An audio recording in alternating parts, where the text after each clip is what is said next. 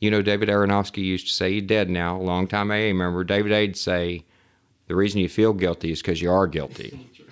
Doesn't have anything to do with AA, you know, or alcoholism or the disease of alcoholism. And, uh, and so, you know, it just got, it got a lot worse. I finished SMU, got a degree, and got a DWI. I'm working for this little software company. And, you know, by the time I'm in my mid 20s, you know, I don't go to happy hour with them anymore because I've just made a, you know, just a total fool out of myself one too many times. Uh, you know, if I go to happy hour on Friday night, I don't come to work on Monday morning. You know, and I don't, I don't know. I still don't know that it's that first drink, and for a guy like me taking that first drink, that I have absolutely no control over where I'm going to go or what I'm going to do, and that I'm not going to stop until I get stopped. Something stops me.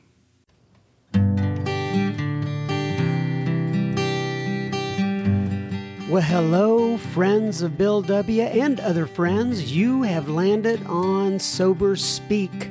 My name is John M. I am an alcoholic, and we are glad you're all here, especially newcomers. Newcomers, that is, both to recovery as a whole and newcomers to this podcast. Sober Speak is a podcast about recovery centered around the 12 steps of Alcoholics Anonymous. My job here on Sober Speak is simple. My job is to provide a platform to the amazing stories of recovery all around us. Consider Sober Speak, if you will, your meeting between meetings. Please remember, we do not speak for AA or any 12 step community. We represent only ourselves. We are here to share our experience, strength, and hope with those who wish to come along for the ride Take what you want and leave the rest at the curb for the trash man to pick up. Hey, everybody, that was Mr. Jimmy D's voice that you heard at the beginning of this uh, episode. And Jimmy D is here from the Dallas, Texas area. Uh, he has a great sense of humor, which you will hear once you begin listening to the uh, episode. Uh, he is very articulate in how he explains both his story and his love of Alcoholics Anonymous and the program, and he works tirelessly for the program of Alcoholics Anonymous here in the Texas area and throughout the nation, actually. And so, anyway, you're really going to enjoy his story. But before we get started, this episode is brought to you by Caitlin. Caitlin went to our website, soberspeak.com, clicked on the donate tab, and made a contribution. Thank you so much, Miss Caitlin, for your generous contribution. This episode is for you. Um, just a couple of uh, uh, announcements here and some listener feedback. Uh, if you, by any chance, uh, enjoy this podcast and you would be interested in possibly uh, moderating a uh, Facebook group, maybe Instagram or something like that, uh, reach out to me personally, John, J O H N, at soberspeak.com. Uh, this uh, this podcast, in a very good way, has taken on a life of its own. I did not even anticipate, and uh, there's just a lot of ideas and things that I have that I want to get done with the show. But I just, I personally don't have a time. This the time. This is a uh, avocation, not a vocation for me. And uh, so, if you'd be interested in something like that, great. Reach out and we can have a conversation. Also, if you have any questions any of you have any questions you want me to ask the guest or possibly something that I can answer for you, uh, I want to hear about success stories as well, maybe milestones you've hit, anything you're struggling with, please, please reach out either by that email, john at soberspeak.com, or you can reach out to us via uh, voice. Uh, if you pause this episode and you look at the show notes for uh, not only this episode, but all the other episodes, you will see something there that says leave a message. Uh, and you can click on a link there. It goes right to something called SpeakPipe. And you can leave us a message. It goes 90 seconds long, but if you're long winded, you can just call in twice or three times, I guess, right? I'll just uh, uh, splice it all together. So I want to go into the listener feedback that we have had since last time we spoke. And, um, listener feedback goes like this. First of all, Bjorn from Sweden wrote in, and you know, I said this last time as a joke, But we had another uh, listener write in from Sweden. And uh, as a joke, I said, Hey, is everybody in Sweden named Bjorn that is male? And uh, and here we have another Bjorn, and it is another Bjorn. Uh, and you know, and for, if you're listening in Sweden, I'm sure you think to yourself, "Is everybody in America named John?" So. anyway, Bjorn from Sweden writes in and he says, I am 51 years of age and living in Stockholm. I had a, a, long relapse that lasted four to five years, and I'm back in the program since one month ago, and that'll be 30 days tomorrow. Congratulations, Bjorn, on your 30 days. I understood pretty early that I was having trouble in many aspects of my life that I, and that I cured that with alcohol and later other mind altering substances as well. The first contact I had with the program was when I had a treatment in 2001. After that, I had a number of relapses. Guess I had not reached my absolute bottom yet. Well, I broke out in handcuffs this summer after allegedly assaulting my girlfriend's daughter with a bar stool. How appropriate. So, this was pretty much it. I've turned into someone and something that I'm not. Your pod is exactly what you say it is a meeting between meetings. It puts me in a place where I get back my life into perspective, and I guess it's good for keeping my ego in check. Your podcast is funny, extremely funny at times. I need to laugh, educational as well, and spiritual. On days when I'm down and life's not going the way I want it to, ego, listening to you and your guests can really make a difference for sure. I'm on the fourth step now and I'm doing pretty fantastic. I do what my sponsor tells me to do, including praying, and so far I've not even had the idea of putting of putting mind altering substances into my system. A true miracle. Not quite sure why it works this time, but I have my suspicions. I do what my sponsor tells me to do, including praying every morning and, if necessary, during the day, and I thank God at night. Guess what? I stopped praying before my relapses I had earlier in my life. This time I feel safe, loved, and part of this fellowship by the grace of God. So, with all my heart, thank you and God bless. Peace, Bjorn. Well, peace and God bless you, Bjorn. Thank you so much for your uh, vulnerability, your openness, and I'm glad you seem to be on the right track. Keep listening to that sponsor. Kathy K writes in from Northern California. She says, John, I love your podcast in the interview format of Sober Speak. Most people speaking in front of crowds get a little bit anxious. Your friendly and yet direct style seems to put them and me, quote, at ease. I'm sober seven years. I attend meetings in Northern California. I have recommended Sober Speak to friends and sponsors again and again. It's truly a meeting between meetings exclamation point kathy k thank you kathy k you know I, am going to read a couple more uh, other uh, some more feedback here but i just want you guys to know that this really, really puts gas in my tank when I'm able to hear from you. And I mean this from the bottom of my heart. I mean, you know, I just sit here with my mic talking to a, uh, um, into this microphone and I think, you know, who's hearing this out here? How are they hearing it? You know, is it impacting them? And when I get this feedback, it absolutely uh, makes my light shine. I sure do appreciate it. My light in me honors the light in all of you. Brenda from Australia writes in Hi, John. I love your podcast. I'm in Australia. I particularly love your laugh. It cracks me up. Three exclamation points. You mentioned in one about a particular meditation that you listen to on the Insight Timer on the Insight Timer app. Could you please share the name with me? Yes, so this is I've got this question several times. So if you listen to the Insight Timer app, I found a guy, it was an 11 step meditation prayer, I think is what it was. His name is Randy F A H R B A C H. And it was just the right thing for me at the right time. Uh, it may speak to you, it may not, but it was a it was a meditation that really uh, impacted me at that time in my life. So, thanks for writing in from down under in Australia. I appreciate it. It's interesting. I had a couple people mention my laugh. I've had other people write in and say, "Would you quit laughing while these people are talking?" So.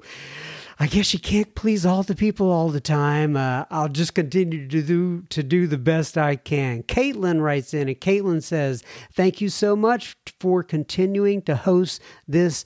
podcast exclamation point exclamation point well i would say thank you caitlin for continuing to listen to this podcast it sure does mean the world to me and so this week on instagram by the way on instagram i'm at uh, Sober Speak, all one word, S O B E R S P E A K. I would love for you to come by and follow me. I answer direct messages, uh, put out comments a lot. I put out uh, uh, types of comments and I'll reply to the comments. And uh, anyway, I put out there this week, I said, What is your definition of humility? Because I had been to a meeting on humility. And I noticed that many people had many definitions of humility and, and what it meant to them and how it impacted their life. And uh, so I decided to post it on Instagram. And Aaron said, perpetual quietness of the heart. And I thought that was an incredible definition. AJ said, For me, I think of the attempt at tolerance of others, and especially myself, not trying to be better than or less than, just be. I used to always try to be humble and practice humility with my own willpower, and I wanted to be the absolute best at it.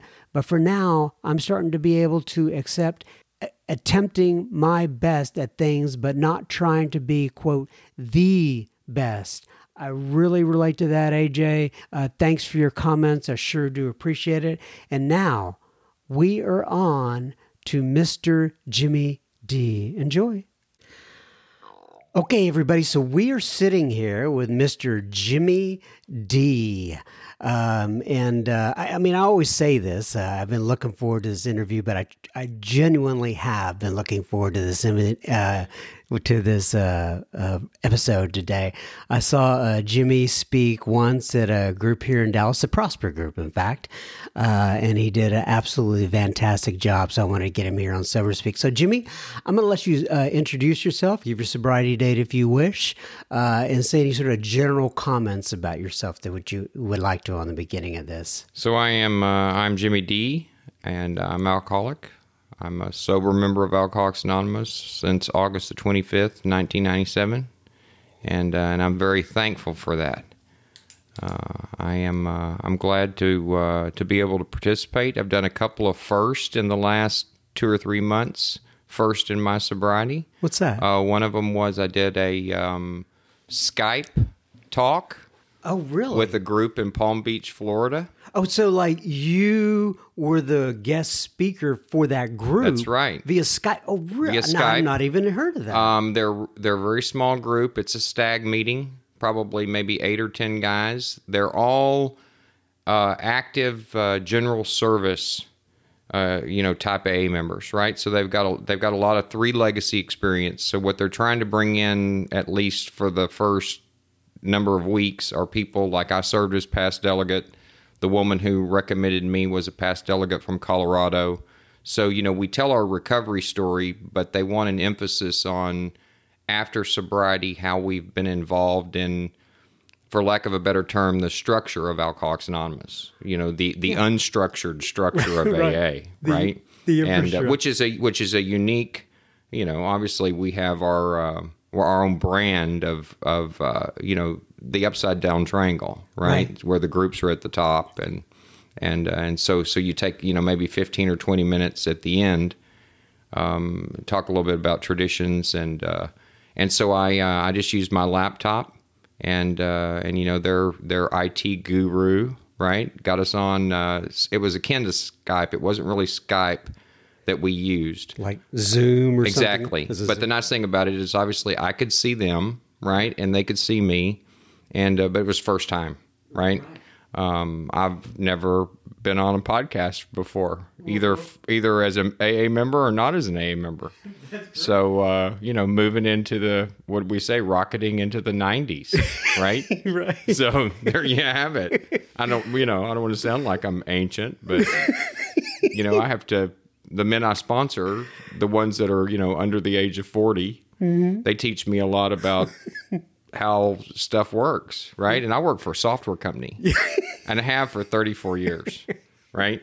So we would think I would be a little bit more inclined to, uh, you know, like uh, I mean, I thought I understood Bluetooth uh, several years back. I had a car before the car I've got now, and and uh, I was sure it was an Audi, and I was sure that you had to buy like a, a phone cradle type device in order to have the you know the car ready for the cell phone, right?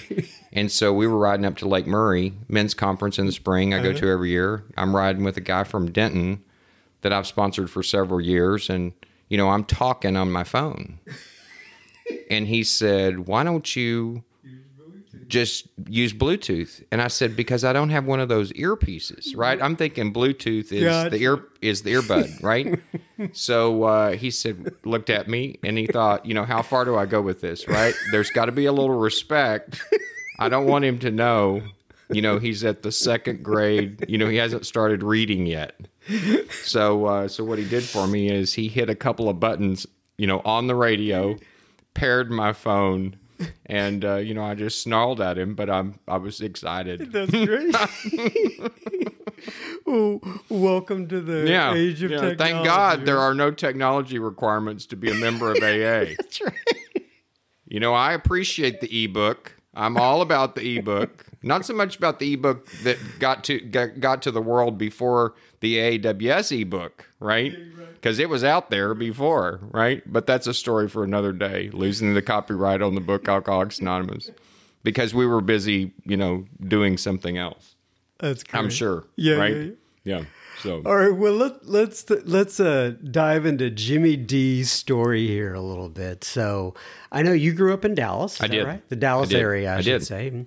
Um, so take me back. I mean, you know, what do you want us to know about you know your your growing up and you know what kind of a background you had? You know what uh, what kind of personality you have, and why don't you talk to us a little bit about that? I would say, um, you know, we think uh, we we try to go back when we tell our stories in Alcoholics Anonymous. It's interesting because now, for the past I don't know how many years, it's a it's a um, it's a wonderful way to you know revisit things that I wouldn't necessarily think about when I'm driving somewhere in the car. Or, or uh, you know, there are certain uh, things that bring back memories for me. Right, the scent of a perfume make me think about my mother or you know those kind of things and and they were they were troublesome before sobriety i mean there were some but not about who they were as per, as people right my mother was from an old louisiana family south louisiana uh, cultured. Uh, they thought she was insane to come to dallas go to smu i mean they just could not believe that she would go west especially to a state like texas and try to achieve higher education. I mean they just did not believe that was possible. You know, if Sophie Newcomb wasn't good enough, you went east, you know, to school. And uh, and so she had come up here to Dallas, go to school at SMU, and uh, and she met my dad. My dad was one year uh, on faculty of sorts at Southern Methodist University by mistake. Uh, not an academician, not trained in any way to stand at the head of a classroom. Uh, but he had advanced degrees, and they were in limbo for a geology professor, and he taught geology for one year at Southern Methodist University, and uh, and so that's how they met. She was the art history major who obviously made a grave error in programming, and found herself in a geology class, and that's how they got together. And uh, and so you know the year after that they they they married they engaged. She graduated. They engaged. They married so early memories. So you know, I had friends around the neighborhood. You know, we um, I grew up in you know really smack dab in the middle of Lakewood, right at the head of Swiss Avenue. That old house is still there. It's probably got a plaque on it by now. You know, old, monster looking brown brick house with a green tile roof, you know. Yeah. And uh, but you know there were families that had been in that part of the city for eons, right? So fairly simple to integrate yourself into whatever people were doing. Um, and I mean, I I was not socially awkward, but I was bookish from the probably from the from the very beginning. My mother was very smart. She was well read. When I was a little boy, we'd play word of the day. I mean, I'd be four or five years old, and we her game was word of the day, and she'd teach you a word, right? And then that night at dinner, you should try to use the word, Oh. right? Um, my dad traveled a lot. I mean, he was home, but he'd be gone. It was just really little two two or three day trips, but they seemed extended when you know when you're small when you're small. And uh, my mother Was mother he traveling for business? he traveled for business. He had a company. They shot seismic back then, which was, you know, there were all kinds of things that were fairly new technology in the in the mid to late '60s. I was born at the tail end of '64, and and uh, so by this is probably 19 early 1968 mid 1968 i remember my mother loved cars and i loved to ride around the she just liked to ride around the car right? Everything was a convertible then. I mean you could get any model in a convertible and she had a i think it was either a oldsmobile 98 or it was some form of cadillac. You know it was a mile long you know the car wouldn't fit in the driveway. You know i mean? It was a mile long. And uh, and i just loved you know she'd call it the tuna clipper we'd get in the tuna clipper and ride downtown and The so, I mean, tuna clipper? the tuna clipper i don't even know where that came from i'm hoping that means a boat of some sort right Oh, okay, gotcha. but yeah, it must have been some some sort some sort of a, a boat, and uh, and so I mean, I, I you know, life was good. Uh, you know, we didn't have loud voices in my house. We didn't have breaking glasses, and we didn't have squealing tires in the driveway. And for all intents and purposes, it was happy. Brothers and sisters? None, just me. Yeah. We're the same. Yeah. I'm an only child. Yeah. So, you know, that brings its own set of circumstances. I guess probably, you know, spoiled a little too much or maybe not enough or, you know, certainly sometimes you feel like you're singled out, right? Certainly nobody else to blame anything on, That's right? so, um, so, you know, it was, it, it, that was all good. And then, you know, things happened. They're just consequences of human existence. For whatever reason, when I was about four years old, you know, my dad left, right? and uh, and I don't know, you know what what uh, you know kind of burns into the impression of a of a young boy. One of the benefits of Alcoholics Anonymous sponsorship and Alcoholics Anonymous is you realize that that uniqueness, whatever you you believe is unique, can ne- can never be. You know, uh, I was coming back from Austin yesterday. I don't want to, you know, I'm tangential, right? So I'll That's okay. Just keep me from Yeah, no, no, no. You out in go the- off on tangents. We're good. I like tangents so here. one of the one of the things that I was taught when I came to Alcoholics Anonymous is you know we share one another's experiences. So you know my repository of experience continues to grow, not just with the men I sponsor, but my fellow members in my home group. There's almost no situation that hasn't already been lived through or visited by another sober AA member. Uh, some of those things are not within AA's purpose. So, Alcoholics Anonymous as a society is not in a position to address that particular topic, whatever it happens to be. And this young man is sponsored by a man that I sponsor. And so, in the course of his fourth and fifth step with, my guy, he has a huge resentment against God because his mother died of cancer when he was 12. And, uh, and so, Mikey, my guy, sent his guy to me. So we spent about an hour and a half on the phone when I was on the highway coming back from Austin yesterday. And I told him what my experiences had been. You know, my father left. My mother was a single parent for a year. And uh, and then the a man came into her life, which was a huge deal. She was devout Catholic, went to mass every day. Uh, I'm, you know, a lapsed Catholic. I mean, there's not anything wrong with Catholic religion, and I'm obviously not going to spend any airtime talking about Catholicism because I'm not in a position to do that. Plus, it's obviously has nothing to do with what we're doing today. uh, but I can tell you that marriage was a sacrament. Marriage was forever, and uh, and he left, and I've never known. And you know, I drank out a whole bunch of stuff for a long, long time to try to figure out what that might have been. And, uh, and I know today that that probably destroyed my mother for a period of time, regardless of what that circumstance or those circumstances looked like. But, uh, but you know, she was a woman of great fortitude and, uh, and a lot of uh, inner strength and, and certainly spiritual uh, resolve. And so we had a year where we were just her and me. And about the time that I started school, um, she met this guy. And, uh, you know, he uh, was this big, tall, six three, curly, black headed, lamb chop sideburns, you know, dressed in black. Lamb chop sideburns. Oh, amazing, You know? right? Amazing guy. Yellow Fairlane 500 convertible, glass packs on the back, you know, the rebel, right? And uh, and she fell in love with him, right? And it took a year, about a year and a half. You know, all the I would say all the loose ends, right? You had to marry in the church. My mother's world, you married in the church, so you had to get everything done, whatever that happened to be. You know, I was just kind of like the third wheel in the deal, but uh, you know that uh, we became a family. And when we became a family, you know, he segued in the role of husband and father, gentle soul, big man, but just the biggest heart. And uh, and so, you know, I don't remember feeling any different then either. Um, when I was eight, so about three years into that marriage, you know, my stepdad was a stockbroker, so he had a potential to open a big office, make a lot of money in South Louisiana in Lafayette. Now, my mother was not a Cajun girl.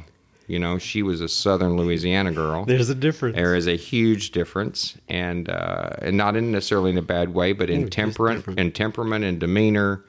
Just they could be from other opposite ends of the earth, but she was excited about the South Louisiana part, right? I mean, you know, she had spent she, per her her uh, explanation or or uh, commiseration. Um, you know, those women, people come in our house and hear her talk and ask her where she was from, and she'd say, "I'm from Metairie, Louisiana." And she said, "I came up here to go to school against everyone's better judgment." And she said, "I've spent way too much time in the North." To my mother, Dallas, The- Texas, the North, right? And uh, anyway, so we went to Lafayette for a year. Great year. Now I, I have distinct and fond memories of all of that. You know, because you would think, okay, first time to really move away from, you know, the kids you've known pretty much since birth.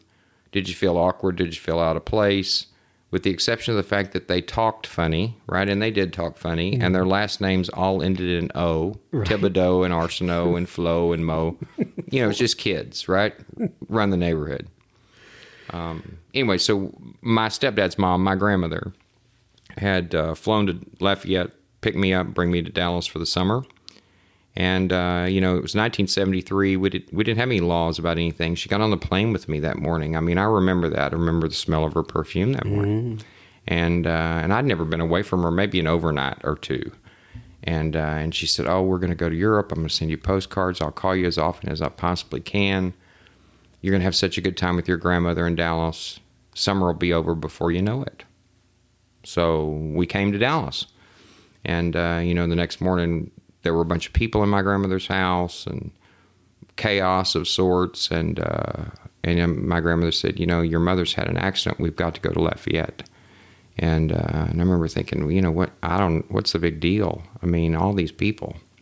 Uh, anyway, we went on the next T- Texas International flew then. We went down to Lafayette and we got to Our Lady of Lourdes Hospital in Lafayette, Louisiana, and uh, and I'd wait. They'd leave me in a waiting room in front of the hospital and go down a hallway and go in a room, and and you know we did that day after day, and um, we get in the car at night. It'd be late at night, and you know my my dad, my stepdad wouldn't talk, and my grandmother didn't talk, and you know if there was one of her nieces or nephews or several that were down there, you know, just silence. I remember the silence and we did i don't know seven or eight days of that. And you know uh, i had to pass time. I mean again we laugh about technology but in 1973 it didn't exist. And uh, and so they had these square old that was old buildings they i think it's gone now. They had these square ceiling tiles and you'd count these dots in the tiles. I'd count those dots those dots in those acoustic tiles just to pass the time. And uh, and you know, I'd lose the number. I'd get up a certain point, I'd lose the number, and uh, I look down the hallway, and somebody come out of a room, and I think, well, they're coming to get me. Because if I can hold her hand or whisper in her ear, I can, you know, I can fix it. I knew I could, and uh, anyway, um, I don't know. We did that at least a week, and uh, they sent a priest up the hall, and uh, he sat down next to me and gave me a little prayer card, and and uh, told me to think good thoughts about my mother, and that's the way they let me know she she'd passed away. Uh, right after she'd left me at the Lafayette airport, something or somebody ran her off the road, and nobody knew then what happened. Nobody knows now, and uh, and she didn't survive. Uh, but the I, I would say that you know the the key component of that it relates to, as it relates to sobriety and my membership in Alcoholics Anonymous um, was that she's the most God fearing person I'd ever known. Uh, and she surrendered to that power in her building on a daily basis.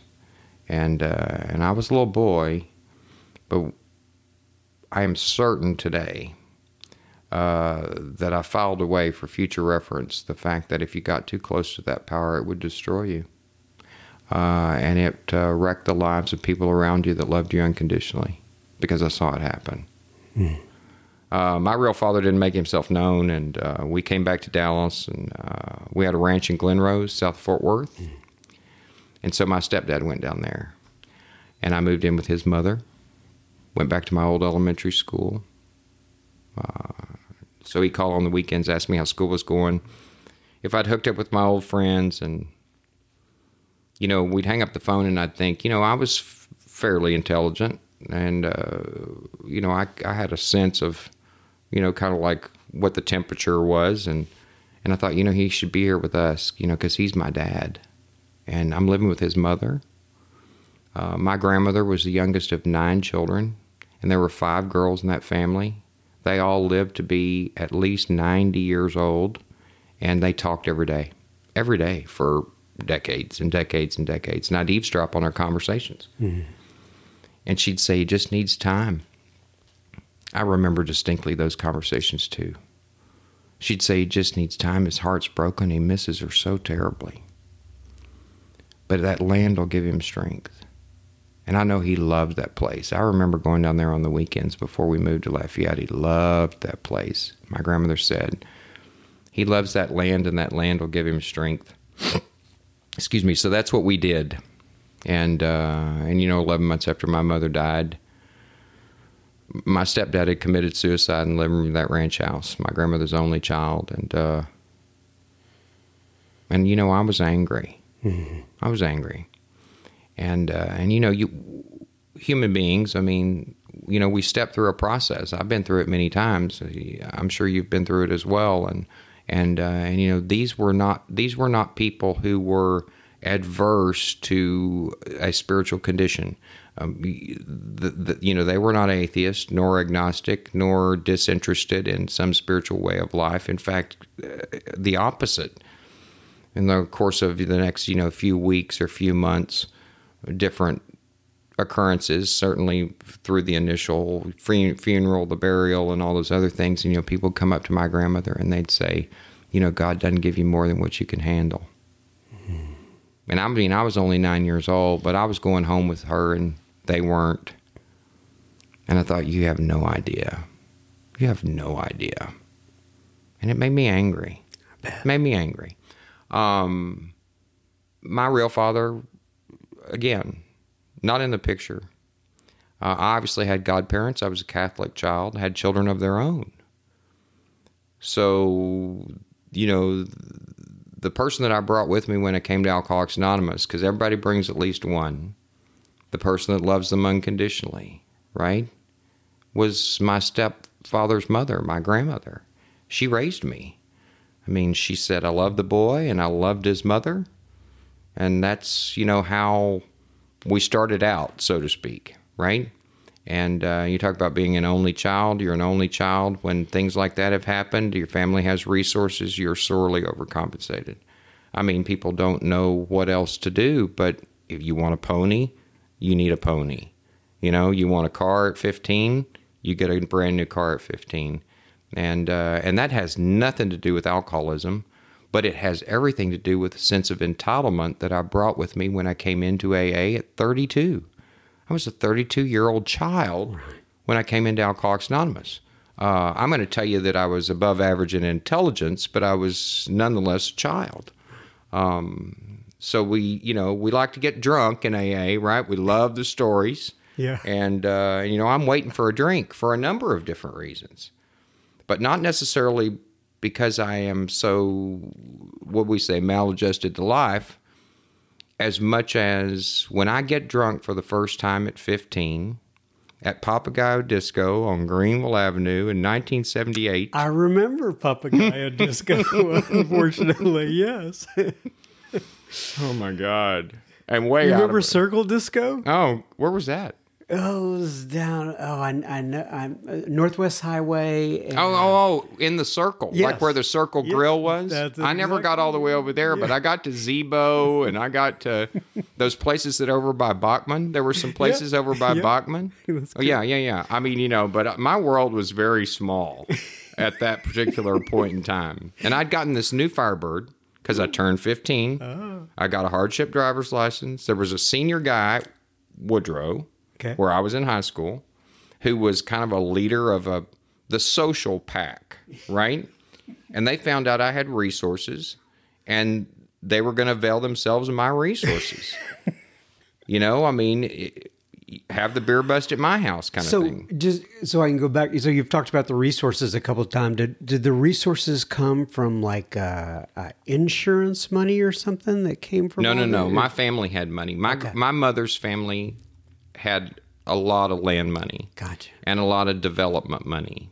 Gotcha. and uh, and my grandmother, they were farmers really, um, her family, uh, but all around Wylie and up to Farmersville, and then come over to Plano, and and uh, and they had some, they had the sense to at least hold on to some of that for a long, long time, and then my, I mean, my grandmother would tell you she's gone now, but she married very, very well.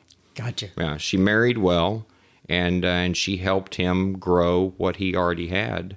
So I mean, you know, but we were not okay. So eh, just segue back into my grandmother again. My grandmother always said, you know, there's money, and then there's money. so this was just money. Right. Gotcha. This wasn't like you know, call and get the jet ready money. Right. There's a difference between rich and wealthy. Well- Bill, Bill Gates is wealthy. Right, some right. of us have money. Yeah, and it was, but always a sense of community. I mean, you know, and I, I and I think that is so not anonymous, right? To spend a lot of time with with a particular demographic, or as far as you know, uh, upbringing or where you come from. Because I've sponsored, I've sponsored men of character that have really come from absolutely nothing. God develops character.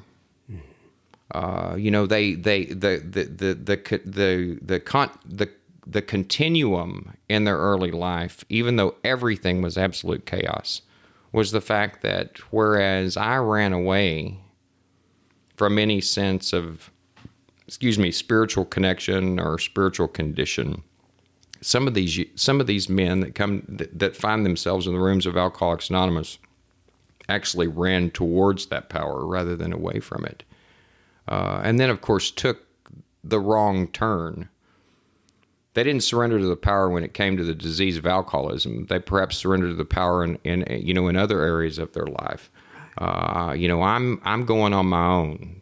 By the time I'm 15 years old, and I'm in that Firebird with that junior girl headed over to Greenville Avenue, I am entirely underneath my own power. Right. And so when you offer me a drink, I take the drink, but I have absolutely no idea what that drink is going to do for a guy like me. And I don't know whether it was the tail end of two or the beginning of three, but by the beginning of three, tomorrow can be a million years away. And a guy like me needs tomorrow to be a million years away.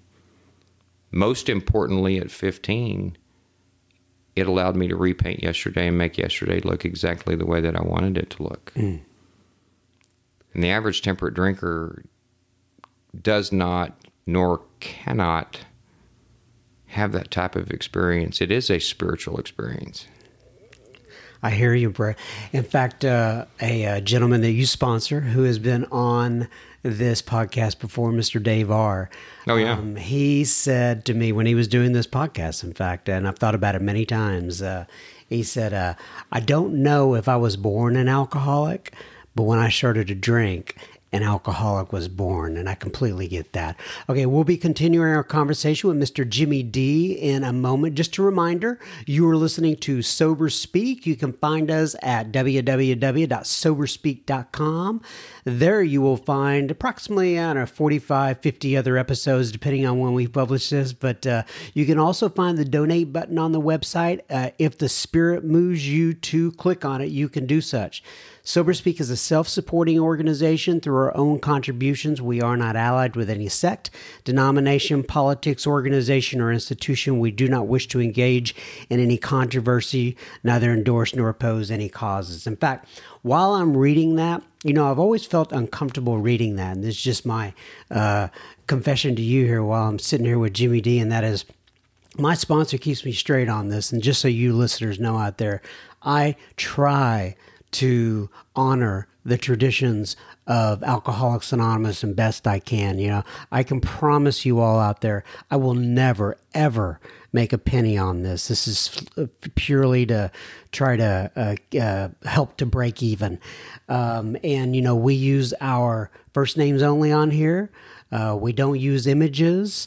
Uh, you know, I'm probably not perfect at this. Uh, it's a new world we're living at here in here with you know podcast and Skype meetings and all that stuff. Right.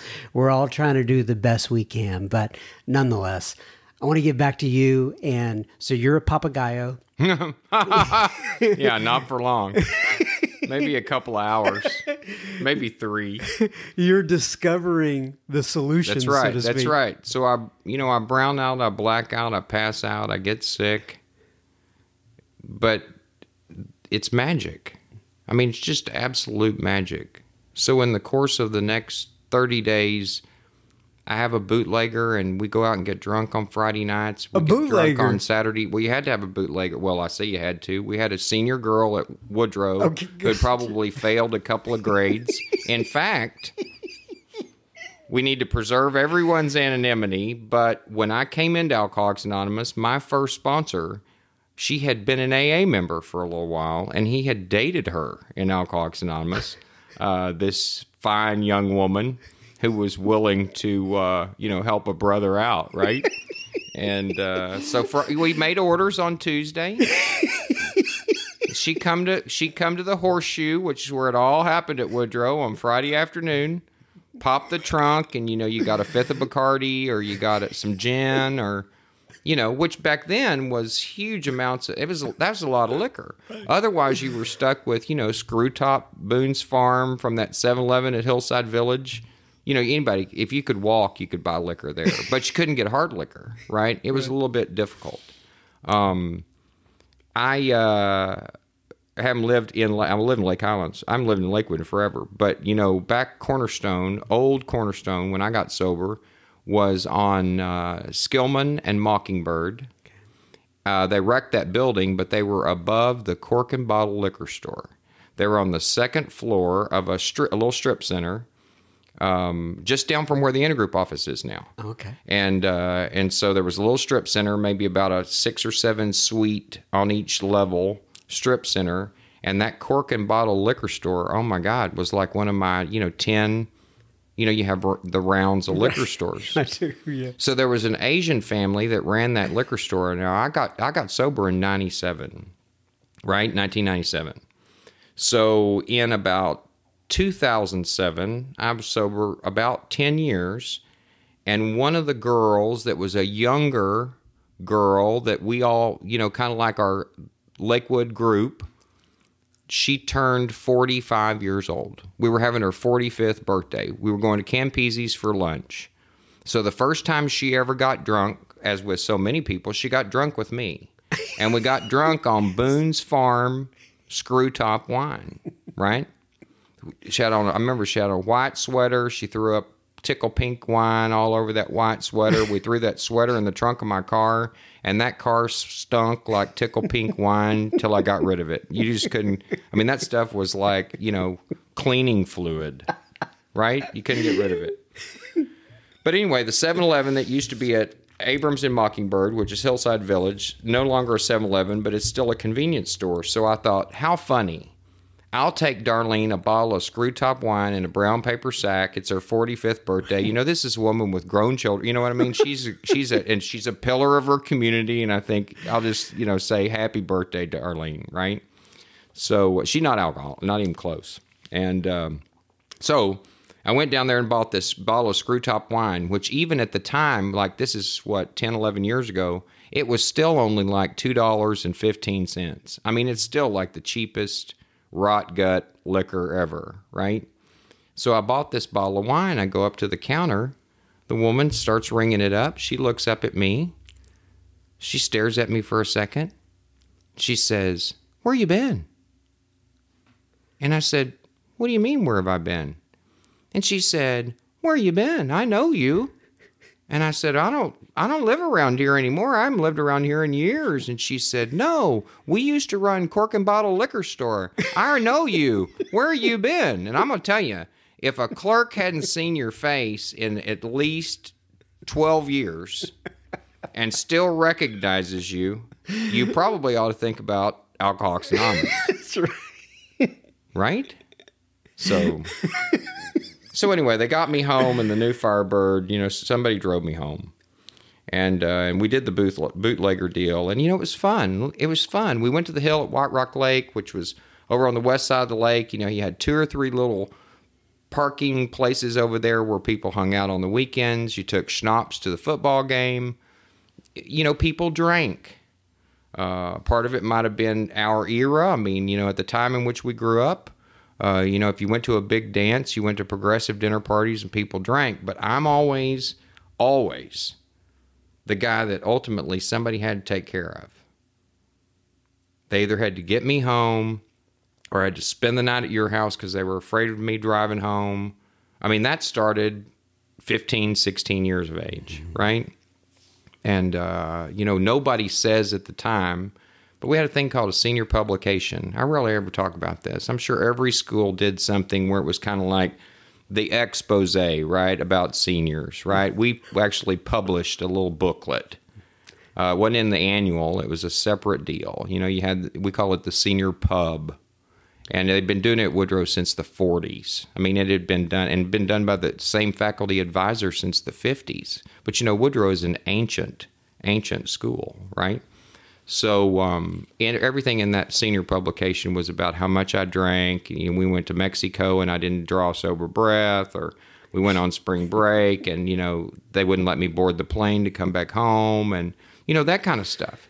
And uh, and you know, and then I I, I, I uh, went to SMU on full academic scholarship. I was on a full academic scholarship at SMU um, for a year uh, until both my grades and the fact that I was selling research papers and I got caught um, busted me.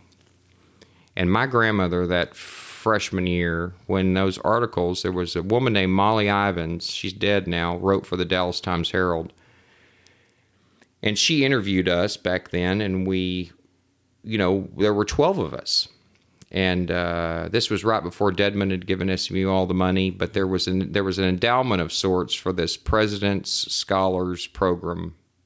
You know, SMU was a little embarrassed by the Preppy Handbook deal, and that all it was ever known for was a drinking school, one of the top ten drinking schools in the United States of America. And the Board of Trustees wanted to change that, so they were really, really pushing academics you know, uh, tenured professors, people that had some something going on, uh, rather than it, you know, it was still like a small town school.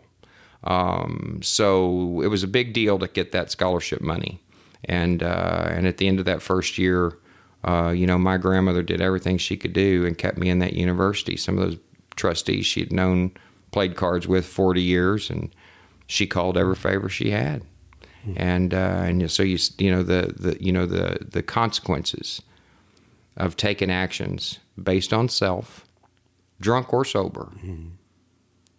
You know, David Aronofsky used to say, he's dead now, long time AA member. David A'd say, the reason you feel guilty is because you are guilty. That's right. Doesn't have anything to do with AA, you know, or alcoholism or the disease of alcoholism. And, uh, and so, you know, it just got, it got a lot worse. I finished SMU, got a degree, and got a DWI. I'm working for this little software company. And, you know, by the time I'm in my mid 20s, you know, I don't go to happy hour with them anymore because I've just made a, you know, just a total fool out of myself one too many times. Uh, you know, if I go to happy hour on Friday night, I don't come to work on Monday morning. You know, and I don't, I don't know. I still don't know that it's that first drink, and for a guy like me taking that first drink, that I have absolutely no control over where I'm going to go or what I'm going to do, and that I'm not going to stop until I get stopped. Something stops me. My health is deteriorating, and my world is small. So you know, the beginning of our of our talk today, you know, maladjusted to life or, or you know, socially uncomfortable. You know, liquor certainly was a social lubricant for me, but uh, you know, it turned on me at some point, years before I came to Alcoholics Anonymous. Uh, and not so much that every time I drank I went to jail, or every time I drank, you know, something happened to my car, or every time I drank, you know, I had an argument with a lifelong friend, which closed the friendship forever. Sometimes those things happened, uh, but more often than not, I just remember I could sit in a room of four or five hundred people, sometimes whom I'd known all my life, and I just felt like the most lonely person on the planet. Lonely you know, and I thought the drinking was supposed to alleviate that. All right, so listen, Jimmy D. Uh, this has been a great uh, first session. I'm, you know, we're uh, we're kind of tapping the the surface of your story, okay? And I want to bring you back for another session at some other time, okay? So we can pr- finish up your story. Uh, this has been great. Uh, a lot of good information. And so I'm going to make a, this is the first time I'm going to do this. I'm going to make a, a series, so to speak, out of this, like, like Netflix, okay? Right, right, And so uh, um, I'm going to go ahead and close this one up here by reading from page 164 of the Big Book. And uh, here in our Big Book, uh, Alcoholics Anonymous, it says on page 164 Abandon yourself to God as you understand God, admit your faults to Him and to your fellows. Clear away the wreckage of your past. Give freely of what you find and join us. We shall be with you in the fellowship of the Spirit, and you will surely meet some of us as you trudge the road of happy destiny. May God bless you and keep you until then. And we're going to have Jimmy back next week. Thank you, Jimmy. Thank you. Thank